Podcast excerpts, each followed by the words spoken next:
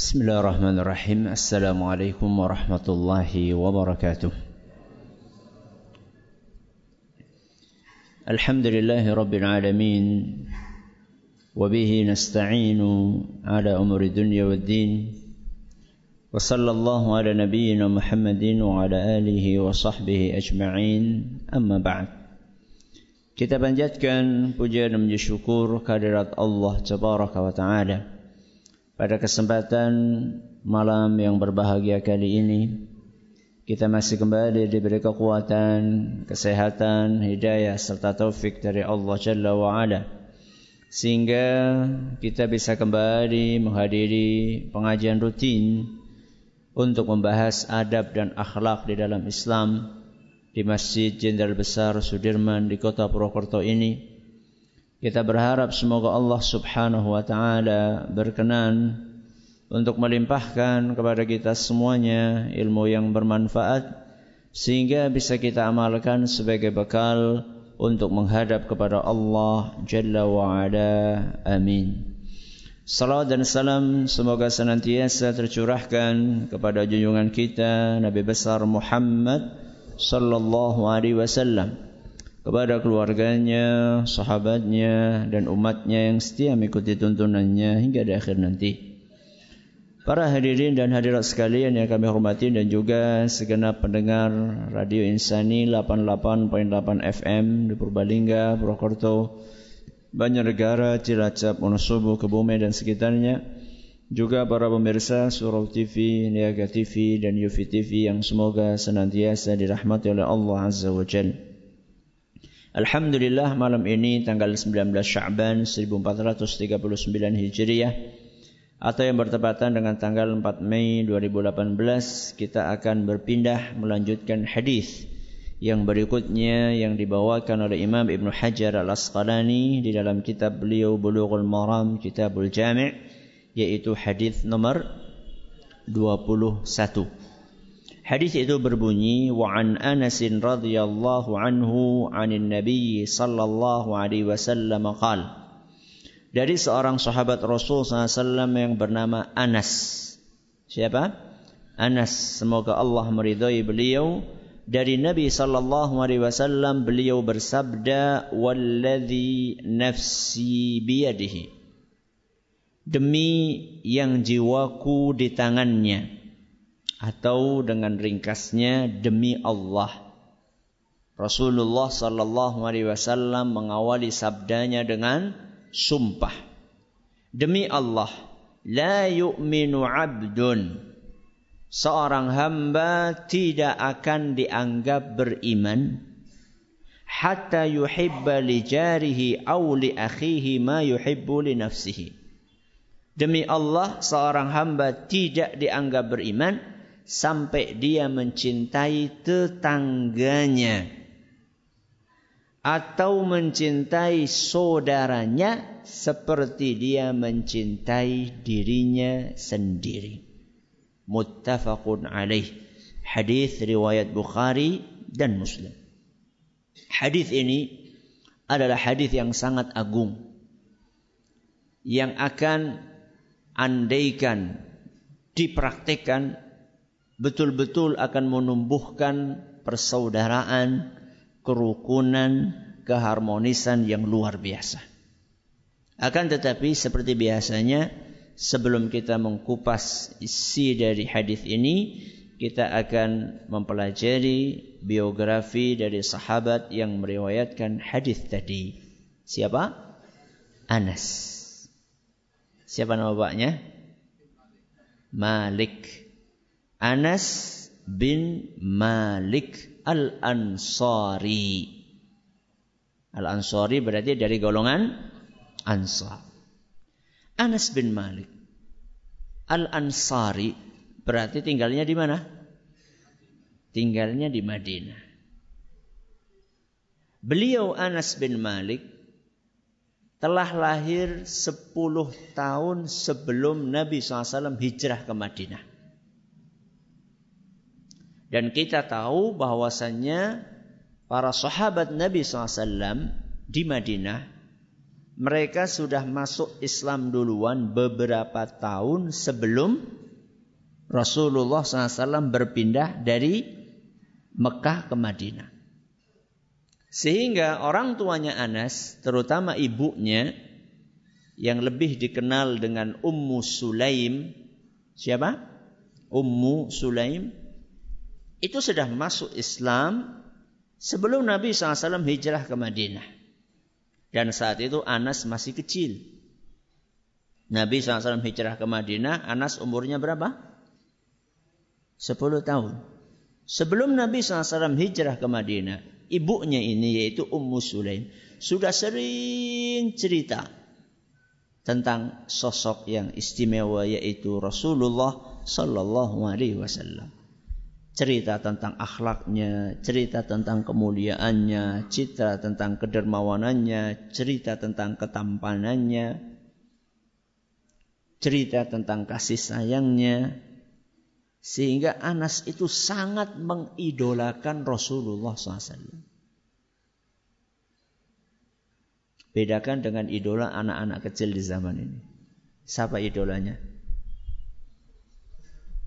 Kalau enggak pemain bola, artis. Kalau enggak artis, pemain basket. Ya. Seputar itu. Rela nginep semalaman menunggu artis Korea datang ke Indonesia. Ya Allah ya Rabbi. Cuma sekedar keluar dari hotel dada-dada histeris. Inna lillahi wa inna ilaihi raji'un. Musibah atau bukan? Musibah. Kalau ditanya tentang Rasulullah SAW kapan lahir, kapan wafat, berapa anaknya, nggak tahu. Tapi kalau ditanya tentang pemain bola anu dari A sampai Z tahu. Bahkan transfer yang terakhir dari klub ini ke klub ini tahu. Inna lillahi wa inna ilaihi raji'un. Siapa yang paling bertanggung jawab? Siapa? Ya siapa lagi kalau bukan bapak dan ibunya? Sudahkah kita sejak kecil seperti Ummu Sulaim? Yang selalu menceritakan tentang idola kita semua yaitu Nabi kita Muhammad sallallahu alaihi wasallam. Rasulullah SAW Rasulullah SAW itu idola bukan hanya sekedar hiasan bibir kita mengidolakan Nabi SAW. Akan tetapi sejauh mana kita kenal dengan Rasulullah SAW dan sejauh mana kita mengenalkan Rasulullah SAW kepada anak-anak kita. Lihat bagaimana Anas bin Malik radhiyallahu anhu sangat mengidolakan Rasulullah SAW dan selalu pengen ketemu dengan beliau. Sehingga cita-cita Anas saat itu adalah bagaimana saya bisa pergi ke Mekah. Sehingga bisa bertemu langsung dengan idolaku. Atau beliau bercita-cita siapa tahu nanti Rasulullah SAW bisa datang ke Madinah. Ternyata mimpi indah itu mendekati kenyataan. Tersiar kabar bahwa Rasulullah SAW sedang berjalan menuju ke Madinah ditemani dengan sahabatnya yang mulia yang paling beliau cintai yaitu Abu Bakar As-Siddiq. Maka begitu berita tersebut sampai ke telinga penduduk Madinah, mereka pun setiap hari keluar dari rumah mereka, nunggu di perbatasan kota Madinah. Sampai matahari meninggi dan panas, maka mereka pun pulang. Hari ini belum datang. Esok harinya demikian, esok harinya demikian. Karena Rasulullah Wasallam berangkat dari Mekah ke Madinah melalui jalur yang tidak umum. dalam dalam rangka untuk menghindari kejaran dari orang-orang musyrikin Quraisy. Sehingga membutuhkan waktu yang lebih panjang. Bisa sampai belasan hari. Beliau berjalan kadang-kadang naik tunggangan dengan siapa? Dengan Abu Bakar As-Siddiq. Setiap hari. Saat itu belum ada SMS belum ada SMS. Saya datang ya nanti jam sekian. Jemput saya di stasiun. Belum ada kereta juga. Maka yang ada adalah para golongan ansar. Mereka pergi ke perbatasan. Nunggu. Sampai siang belum datang, pulang lagi. Sampai siang belum datang, pulang lagi. Sampai akhirnya datang hari di mana tersiar berita bahwa Rasulullah SAW sudah sangat dekat ke kota Madinah. Maka keluarlah seluruh penduduk Madinah. Bahkan bukan hanya yang Muslim, sampai yang Yahudi pun keluar. Mereka penasaran, pengen melihat bagaimana wajah Rasulullah Sallallahu Alaihi Wasallam. Dan di antara rombongan yang bertumpuk-tumpuk, berbondong-bondong untuk melihat Rasul SAW adalah seorang anak kecil yang bernama Anas bin Malik radhiyallahu anhu. Begitu Rasulullah sallallahu alaihi wasallam tiba beserta dengan sahabatnya yaitu Abu Bakar As-Siddiq, maka itu adalah pemandangan yang tidak pernah terlupakan oleh Anas bin Malik melihat langsung wajah idolanya yaitu Rasulullah sallallahu alaihi wasallam. Sebuah pengalaman yang sangat berharga yang tidak terlupakan sampai beliau wafat. Tidak lama kemudian Ummu Sulaim yaitu ibunda Anas mengajak Anas bin Malik untuk menemui Rasulullah sallallahu alaihi wasallam. Apa gerangan yang ingin beliau sampaikan? Ummu Sulaim berkata, "Ya Rasulullah, lam yabqa rajulun walam ra'atun minal ansar illa waqad athafaka bituhfah." Wahai Rasul. Seluruh laki-laki, seluruh wanita yang ada di kota Madinah ini dari golongan Ansor semuanya sudah memberimu hadiah. Semuanya sudah memberimu hadiah. Dan ini menunjukkan rasa cinta. Setiap Ansor ngasih, wahai Rasul saya punya ini, saya punya ini. Ya, saya punya ini, saya punya ini. Masing-masing sudah memberimu hadiah, wahai Rasul. Wa inni la aqdiru ala ma uthifuka bihi. Dan aku tidak punya apa-apa wahai Rasul. Untuk memberikan hadiah kepadamu. Aku seorang wanita yang uh, kurang mampu, nggak punya harta, saya nggak tahu apa mau ngasih dirimu wahai Rasul. Illa bni hadha. Satu-satunya yang paling berharga yang aku miliki adalah anakku ini.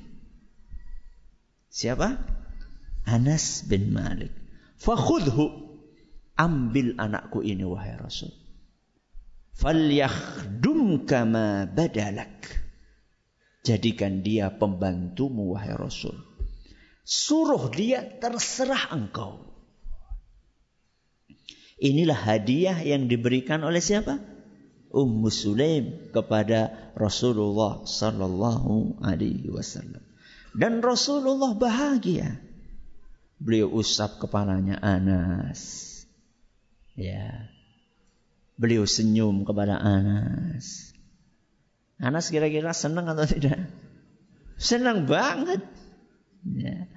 Beliau datang untuk melayani Rasulullah SAW, untuk menjadi pembantu Rasulullah SAW dengan penuh rasa bahagia bukan karena keterpaksaan. Makanya Anas bin Malik radhiyallahu anhu begitu beliau menjadi pembantu Nabi SAW, beliau bukan hanya membantu beliau, Anas bukan hanya membantu Rasul SAW, tapi beliau berusaha untuk menyerap sebanyak-banyaknya ilmu yang disampaikan oleh Rasul SAW. Sehingga Anas bin Malik menjadi orang yang ketiga terbanyak hadisnya di antara para sahabat Nabi SAW. Padahal beliau menjadi pembantu Rasulullah SAW berapa tahun? Berapa tahun? Rasulullah SAW di Madinah berapa tahun? Di Mekah berapa tahun? 13 tahun. Di Madinah? Di Madinah? 20 tahun. Beliau wafat tahun berapa? Usia berapa? 63. Diangkat menjadi nabi 40 tahun. Di Mekah 13 tahun. Sisanya berapa? Ya 10 tahun apa kelalen dengan matematika? 63 dikurangi sebelum jadi Nabi 40 tahun. Tinggal berapa? 23. Di Mekah berapa? 13 kurangi 13 berapa? 10. Berarti Anas bin Malik menjadi pembantu Nabi sallallahu alaihi wasallam berapa tahun? 10 tahun. Berarti sampai usia beliau berapa? 20 tahun. Dari usia 10 tahun sampai 20 tahun beliau menjadi pembantunya Nabi SAW. Sebentar atau lama? Lama. Banyak pembantu cuma tahan berapa? Seminggu. Saking beratnya pekerjaan yang dibebankan. Dan ini menunjukkan bahwa punya pembantu itu tidak masalah. Karena ada sebagian orang sekarang memandang Eh, memandang sebelah mata dengan orang yang punya pembantu. Mau apa-apa pembantu. Ngapa bae sih bojone? Loh Nabi SAW punya pembantu, punya istri. Gak ada salahnya punya pembantu. Kalau memang kalau memang butuh dan punya duit untuk gaji. Ya. Kalau memang butuh tidak masalah. Jadi ada dua kubu. Kubu yang pertama anti pembantu. Kubu yang kedua punya pembantu tapi berlebihan. Berlebihan di sini maksudnya bisa berlebihan jumlahnya, bisa berlebihan cara untuk bergaul dengan pembantu tersebut. Ada dua kubu yang bertolak belakang. Satu anti pembantu, nggak boleh punya pembantu. Boleh, siapa bilang nggak boleh? Yang kedua apa tadi? Berlebihan punya pembantu. Berlebihan ya mungkin bisa jumlahnya. Saya pernah baca uh, cerita tentang seorang miliarder yang pembantunya itu sampai sekian ratus orang. Masya Allah. Kon ngapa baik ya? Ya, mungkin tukang nyetrika sendiri, tukang lipat sendiri, tukang masukin baju di mana? di lemari sendiri, tukang ngambilin sendiri, mungkin ya. Mungkin, wallahu alam. Saya juga nggak habis pikir kok sampai ratusan pembantu buat apa saja. Atau ada sebagian orang pembantunya nggak banyak, tapi naudzubillah min. Beban yang dibebankan kepada pembantu itu, masya Allah, naudzubillah min. Jangankan pembantu, binatang saja, binatang saja ketika dibebani dengan beban yang melebihi kemampuannya, Rasulullah SAW tegur si empu pemilik binatang tersebut. Pernah Rasulullah SAW masuk ke sebuah kebun. Di situ beliau SAW melihat ada seekor onta. Lalu onta tersebut tiba-tiba mendekati Rasulullah SAW sambil nangis Onta bisa nangis? Ya bisa. Punya mata masa nggak bisa ngeluarin air mata? Maka kemudian dielus-elus oleh Nabi SAW sampai tenang. Kemudian Nabi SAW berkata, mana yang punya onta ini? Sini, sini, sini. Ya wahai Rasul, ini barusan onta ini ngeluh sama saya. Masya Allah. Barusan ngeluh sama saya. Katanya engkau ini membebani dia melebihi kekuatan yang dia miliki. Gak boleh seperti itu. Ini padahal onta. Bagaimana dengan manusia? Bagaimana dengan pembantu yang manusia? Dia bukan budak. Di dalam agama kita, budak saja. Budak sama pembantu tinggi mana? Pembantu. Budak itu bisa dibeli, bisa dijual. Pembantu nggak bisa. Pembantu itu digaji. Ya. Budak saja di dalam agama kita dihormati sedemikian rupa, apalagi pembantu. Maka yang punya pembantu hati-hati. Jangan sampai orang-orang tersebut menengadahkan tangannya ke langit mendoakan yang enggak-enggak buat jenengan. Ya. Karena orang yang didolimi doanya mustajab. Da'watul madlumi laysa bainaha wa bainallahi hijabun. Doanya orang yang dizalimi itu tidak ada hijab, tidak ada pembatas antara dia dengan Allah Subhanahu wa taala. Mari kita lihat bagaimana selama 10 tahun Nabi SAW bersikap kepada pembantunya yaitu Anas bin Malik. Yang paling tahu adalah beliau sendiri yaitu Anas. Mari kita dengarkan apa yang dituturkan oleh Anas radhiyallahu anhu. Dalam sebuah riwayat beliau mengatakan, "Khadam tuhu asyara sinin." Aku menjadi pembantu Nabi SAW selama 10 tahun. Dan selama 10 tahun tersebut, fama dorobani. Tidak pernah Rasulullah SAW memukulku. Bandingkan dengan TKI atau TKW kita yang mati, yang meninggal di mana? Di Malaysia. Dan juga di beberapa tempat yang lain. Karena sering dipukuli, bahkan bukannya dipukuli. Ya, disetrum. Ya. Fama darabani. Tidak pernah Nabi SAW selama 10 tahun memukulku. Wala sabbani dan tidak pernah Nabi SAW mencelaku. Tidak pernah Nabi SAW memakiku. Yang pertama tidak pernah memukulku. Yang kedua tidak pernah mencelaku. Dan yang paling sulit yang ketiga. Wala abasa fi wajhi. Dan tidak pernah Rasulullah SAW cemberut. Bisa jenengan? Gak cemberut sama pembantu? Sepuluh tahun loh. Coba latihan sehari coba. Latihan ya. Sehari ini bismillah, saya ketemu sama pembantuku selalu apa? Senyum. Ya. Mbak, pripun sehat? Alhamdulillah. Siang lagi sehat. Sampun matang dereng. Nggih, mboten napa-napa. Pernah kayak gitu? Sampun disetrika, dereng. Oh nggih. Pernah kayak gitu? Sepuluh tahun tidak pernah cemberut. Dan ini dilakukan oleh Nabi SAW bukan hanya kepada Anas bin Malik. Kepada orang-orang yang lainnya.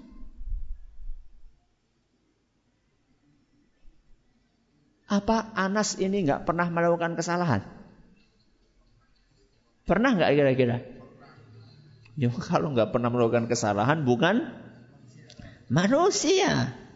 Dan Anas ini masih kecil, 10 tahun. Kelas berapa SD? Tujuh, delapan, sembilan, iya kelas empat. Kelas empat SD. Ya sangat wajar ketika dia melakukan kesalahan. Nih saya ceritakan bagaimana Nabi SAW menyikapi kesalahannya Anas. Hadis riwayat Muslim. Karena Rasulullah Anas cerita, karena Rasulullah SAW min ahsanin nasi. Rasulullah SAW adalah manusia yang terbaik akhlaknya. Ini beliau sampaikan dengan jujur. Dan beliau sampaikan apa yang beliau lihat langsung dari Nabi SAW. Fa'arsalani yauman lihajatin. Pada suatu hari Rasulullah SAW mengutus aku untuk sebuah urusan. Entah apa urusannya, mungkin suruh belanja, entah suruh ngantar apa. Ternyata apa jawaban Anas? Gak mau wahai Rasul, aku gak mau berangkat. Bayangkan, gak mau wahai Rasul. La adhab, gak berangkat wahai Rasul. Wa fi nafsi an adhab. Tapi kata Anas sebenarnya aku akan pergi. Aku akan turuti permintaan Nabi SAW. Tapi entah saat itu beliau mengucapkan saya nggak akan pergi wahai Rasul. Tapi sebenarnya di hatinya pengen pergi. Entah kenapa, mungkin aja lagi apa? Lagi jengkel mungkin. Wajar nggak? Wajar. Ya, mungkin lagi jengkel lagi apa? Fakharajtu hatta amurra ala sibyanin wahum yal'abuna fis suq. Akhirnya aku pun berangkat. Ya, ngomongnya enggak berangkat, tapi akhirnya beliau berangkat. Nah, ketika di jalan perjalanan itu lewat pasar. Dan di situ banyak anak-anak kecil lagi pada mainan. Nah, ya gimana enggak anak kecil akhirnya ikut main. Ya. Ternyata Anas bin Malik ikut main bersama anak-anak tersebut. Ketika sedang asyik-asyik main, faida Rasulullah SAW qad qabadha biqafaya min warai. Ketika saya lagi asyik-asyiknya main, tahu-tahu Rasulullah SAW sudah di belakangku. Dan beliau SAW megang kedua pundakku. Fanadhartu ilaihi. Maka aku pun melihat Rasulullah SAW. Apa kira-kira raut muka Rasulullah SAW? Wa yathak. Ternyata Nabi SAW tertawa. Kan dari tadi kita katakan Nabi nggak pernah nggak pernah cemberut. Coba saya nggak bilang pembantu. Anak-anak. Pernah nggak nyuruh anak?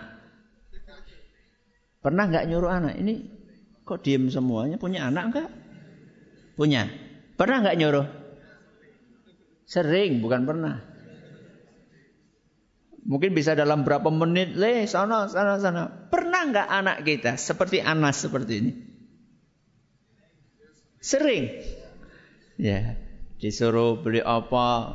Ayo le, antar ini ke sana. Langsung pulang ya? Nggih. Ternyata sampai kadang-kadang setengah jam gak pulang-pulang. Ketika dia pulang, ternyata lama banget kita tanya kan. Saat ketika kita tanya itu, kita kayak Nabi, tertawa, senyum apa cemberut? Padahal ini bukan sama pembantu. Ini sama siapa? Anak sendiri. Di dalam riwayat yang lain, entah kisahnya sama atau beda, Nabi SAW gak sampai megang uh, pundaknya Anas. Nabi cuma mengucapkan salam kepada anak-anak yang lagi main itu. Assalamualaikum, waalaikumsalam. Anas di situ. Sudah lewat. Tapi kira-kira Anas ngerasa nggak? Ya ngerasa lah. Entah ini kisahnya sama atau beda lagi kisahnya. Jadi Nabi Shallallahu Alaihi Wasallam beliau tetap bisa menjaga emosinya. Padahal tadi Anas di awal itu sudah mengucapkan kata-kata yang nggak enak, tapi Nabi SAW juga nggak cemberut, nggak marah. Yeah. Kemudian Nabi SAW berkata, Ya Unais, Ya Unais. Namanya siapa? Anas. Panggilannya Unais. Unais itu kalau dalam bahasa Arab itu tasghir. Tasghir itu adalah e, bentuk menge, e, mem, membuat sapaan yang lebih kecil. Ya. Unais, Anas berarti kalau Unais berarti Anas kecil gitu loh, kira-kira seperti itu. Ya mungkin kalau bahasa kita ya le gitu lah. Ya, do ya. Ya Unais, adhabta haitsu amartuka? Wahai Unais, apakah engkau sudah melakukan apa yang tadi aku suruh? Ya. Tetap dengan apa? Tetap dengan senyuman. Qala qultu na'am ana adhab ya Rasulullah. Iya wahai Rasul, aku sekarang mau pergi. ana adhab karena di sini kan pakai fiil mudhari. Saya akan pergi. Ya. Jadi tadi masih apa? masih main. Rawahu Muslim. Hadis riwayat Muslim. Begitulah Nabi kita Muhammad sallallahu alaihi wasallam bergaul dengan Anas bin Malik radhiyallahu anhu. Sehingga Anas itu ketika Nabi SAW wafat itu sedih, sangat sedih sekali. Beliau menggambarkan bahwa Rasulullah SAW ketika hari di mana beliau datang ke kota Madinah. Adha'a kulla Kedatangan Nabi SAW itu membuat segala sesuatu yang ada di Madinah bercahaya. Hari di mana Rasulullah SAW datang ke mana? Ke Madinah. Kedatangan Nabi SAW membuat segala sesuatu yang ada di Madinah terang, benderang, bersinar. Beliau bandingkan di hari di mana Rasulullah SAW wafat. Adlama kulla syai. Di hari Nabi SAW wafat, semuanya gelap menggambarkan bagaimana sedihnya para sahabat Nabi SAW ketika Rasulullah Sallallahu Alaihi Wasallam wafat. Apalagi Anas yang amat sangat dekat sekali dengan Rasulullah SAW. Sehingga beliau cerita sepeninggal Rasulullah SAW setiap malam Anas mimpi ketemu dengan Rasulullah SAW. Saking apanya? Saking kangennya dengan Nabi kita Muhammad sallallahu alaihi wasallam. Anas bin Malik pernah suatu saat ibunya datang kepada uh, Rasulullah SAW. Siapa tadi nama ibunya? Ummu Sulaim. Ya Rasulullah, udu'ullaha li Anas. Wahai Rasul, doakan anakku Anas. Jadi Ummu Sulaim ini bukan tipe wanita matre. Ya. Jadi beliau menitipkan Anas kepada Nabi SAW itu bukan karena beliau pengen Anas ini digaji, bukan. Tapi karena Nabi SAW, karena Ummu Sulaim pengen Anas ini dekat sama Nabi SAW. Dan mintanya nggak muluk-muluk. Ya Rasulullah, Allah li Anas. Ya Rasulullah, doakan Anas. Mintakan kepada Allah sesuatu buat Anas. Maka Nabi SAW pun berdoa, Allahumma akfir malahu wa waladahu wa barik lahu fihi. Ya Allah, banyakkanlah keturunannya. Banyakkanlah hartanya dan berkahilah di dalam harta dan anaknya. Di dalam riwayat lain ditambahkan Allahumma adkhilhul jannah. Ya Allah masukkan Anas ke surga.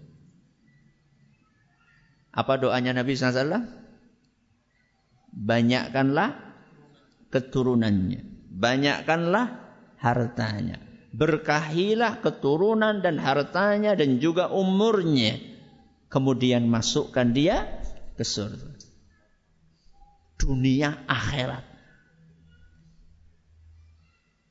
Dan doa Nabi SAW ini dikabulkan oleh Allah Subhanahu wa taala. Anas bin Malik usianya 103 tahun. Berapa anaknya? Dalam beberapa riwayat disebutkan anaknya 80. Dari berapa istri Ustaz? Enggak tahu. Kayak kalau satu kayaknya enggak kayak. kalau satu enggak enggak masuk hitungan kayaknya. Ya. Kayaknya lebih loh. Saya belum sempat nyari tadi. 80 anak, 78 laki-laki, 2 perempuan. Hartanya Ustaz, Masya Allah. Kebun-kebunnya itu yang lainnya berbuah setahun sekali, kebun dia berbuah setahun dua kali. Barokah. Doa dari Nabi SAW. Dan Anas bin Malik anak-anaknya baik-baik. Jadi bukan hanya sekedar banyak anak. Ya. Ada sebagian orang, masya Allah, ya, sangat produktif. Setahun lahir, setahun lahir, setahun lahir, setahun lahir. Tapi bagaimana pendidikan? Gampang Ustaz, titipakan ngana siji, titipakan ngana siji. Saya pernah ngisi pengajian judulnya mengatasi kenakalan orang tua. Apa judulnya? Mengatasi kenakalan orang tua, bukan anak. Masa anak terus yang nakal? Emang orang tua nggak ada yang nakal, apa? Ada nggak orang tua yang nakal? Banyak. Salah satu poin yang saya sampaikan kenakalan orang tua di situ adalah sebagian orang tua punya hobi membuang anaknya ke pesantren. Bukan menitipkan, membuang. Karena tujuannya adalah wah, ki akeh temen ki wis kana lah. Siji nang kana, siji nang kana, siji nang kana. Sengaja beda-beda karena SPP-nya sering nggak dibayar. Sampai lupa, ki anak si nomor ki si dengan dia. Inna lillahi wa inna ilaihi raji'un. Anas gak seperti itu. Ya, silakan. Alhamdulillah rabbil alamin wassalatu wassalamu ala nabiyina Muhammadin wa ala alihi wa sahbihi ajma'in wa. Nabi SAW mendoakan Anas bukan supaya punya banyak anak saja, supaya banyak harta saja. Tapi Nabi SAW mendoakan supaya harta dan anaknya serta umurnya ini barokah. Dan itulah yang terjadi. Di antara tanda keberkahan rizki dan harta seorang adalah harta yang dia miliki tidak menyibukkan dia dari ibadah kepada Allah. Ini salah satu tanda. Salah satu tanda keberkahan harta seseorang, harta yang dia miliki sebanyak apa pun tidak menyibukkan dia dari beribadah kepada Allah. Maka lihat kalau Anda dahulu ketika masih pas-pasan, Anda bisa sholat tepat waktu. Begitu harta Anda bertambah, lalu kemudian Anda sering telat-telat sholat lima waktu, itu salah satu pertanda bahwa harta Anda tidak berkah.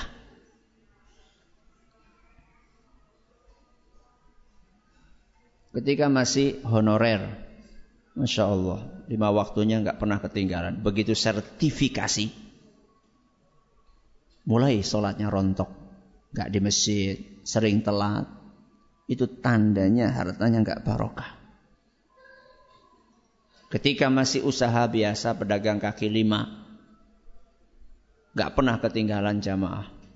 Tapi begitu sudah punya hotel bintang lima, nggak pernah jamaah itu pertanda hartanya tidak berkah. Lihat Anas bin Malik. Diceritakan oleh sebagian orang yang ketemu sama beliau yaitu Thumamah kana Anas yusalli hatta tafattara qadamahu dama. Anas bin Malik salat itu sampai kedua kakinya bengkak dan berdarah-darah. Mimma yutilul qiyam.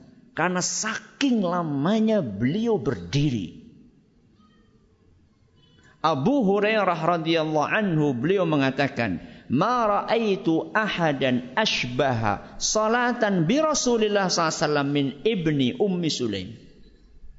Aku tidak pernah melihat seorang yang lebih mirip solatnya dengan Rasul SAW melebihi Anas. Solatnya mirip dengan solat Rasul SAW. Walaupun hartanya banyak, anaknya banyak, Gak pernah beliau terlalaikan dari ibadah kepada Allah subhanahu wa ta'ala. Dan gak pernah beliau berhenti untuk belajar, ngaji. Mengajarkan ilmu. Bukan berarti kalau jadi sodagar terus jadi lupa dengan ilmu. Tidak. Makanya hadis yang disampaikan oleh Anas bin Malik itu sampai 2286 hadis. Berapa? 2286 hadis. Level nomor 3. Paling banyak di antara para sahabat Nabi SAW dalam meriwayatkan. Itu pun beliau berkata, Innahu la yamna'uni an uhaddithakum hadithan kathira. Salah satu yang menyebabkan aku tidak berani banyak-banyak menyampaikan hadis kepada kalian. Jadi beliau merasa belum belum banyak yang disampaikan. Kenapa? Anna Nabi SAW qala. Karena Nabi SAW bersabda, Man ta'ammada alayya kaliban, falyatabawwa maq'adahu minan nar. Satu yang membuat saya takut untuk banyak-banyak menyampaikan hadis kepada kalian.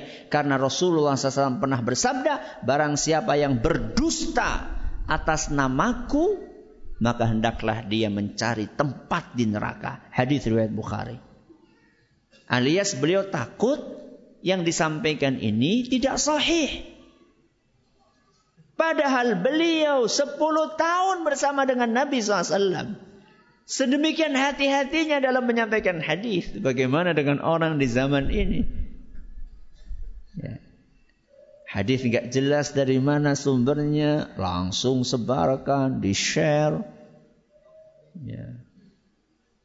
Ada yang kemudian langsung dipraktekkan, diamalin. Anas bin Malik sangat hati-hati, sangat selektif beliau dalam menyampaikan hadis Rasul SAW. Harta yang banyak yang dimiliki oleh Anas tidak menghalangi beliau untuk beribadah dengan baik kepada Allah tidak menghalangi beliau untuk belajar, tidak menghalangi beliau untuk menularkan ilmu yang beliau miliki kepada orang lain. Maka jangan alasan. Kenapa nggak ngaji? Sibuk. Ya. Biar anu ngaji ini rajin. Iya, biar kan urung sibuk kayak Biar perusahaannya karyawannya si lima sih, karyawannya si lima ngatus. Udah nggak sempat lagi ngaji. Enggak, enggak, enggak. Anaknya berapa sih? Satu. Anas anaknya berapa? 80. Ya. Cuman bagaimana Allah berkahi saja. Ya. Mudah-mudahan Allah berkahi harta kita, keturunan kita, umur kita, ilmu kita dan segala yang kita miliki. Wallahu taala a'la wa alam. Terima kasih atas perhatiannya. Mohon atas segala kurangnya kita tutup dengan membaca subhanakallahumma wa bihamdika asyhadu an la ilaha illa anta astaghfiruka wa atubu ilaik. Assalamualaikum warahmatullahi wabarakatuh.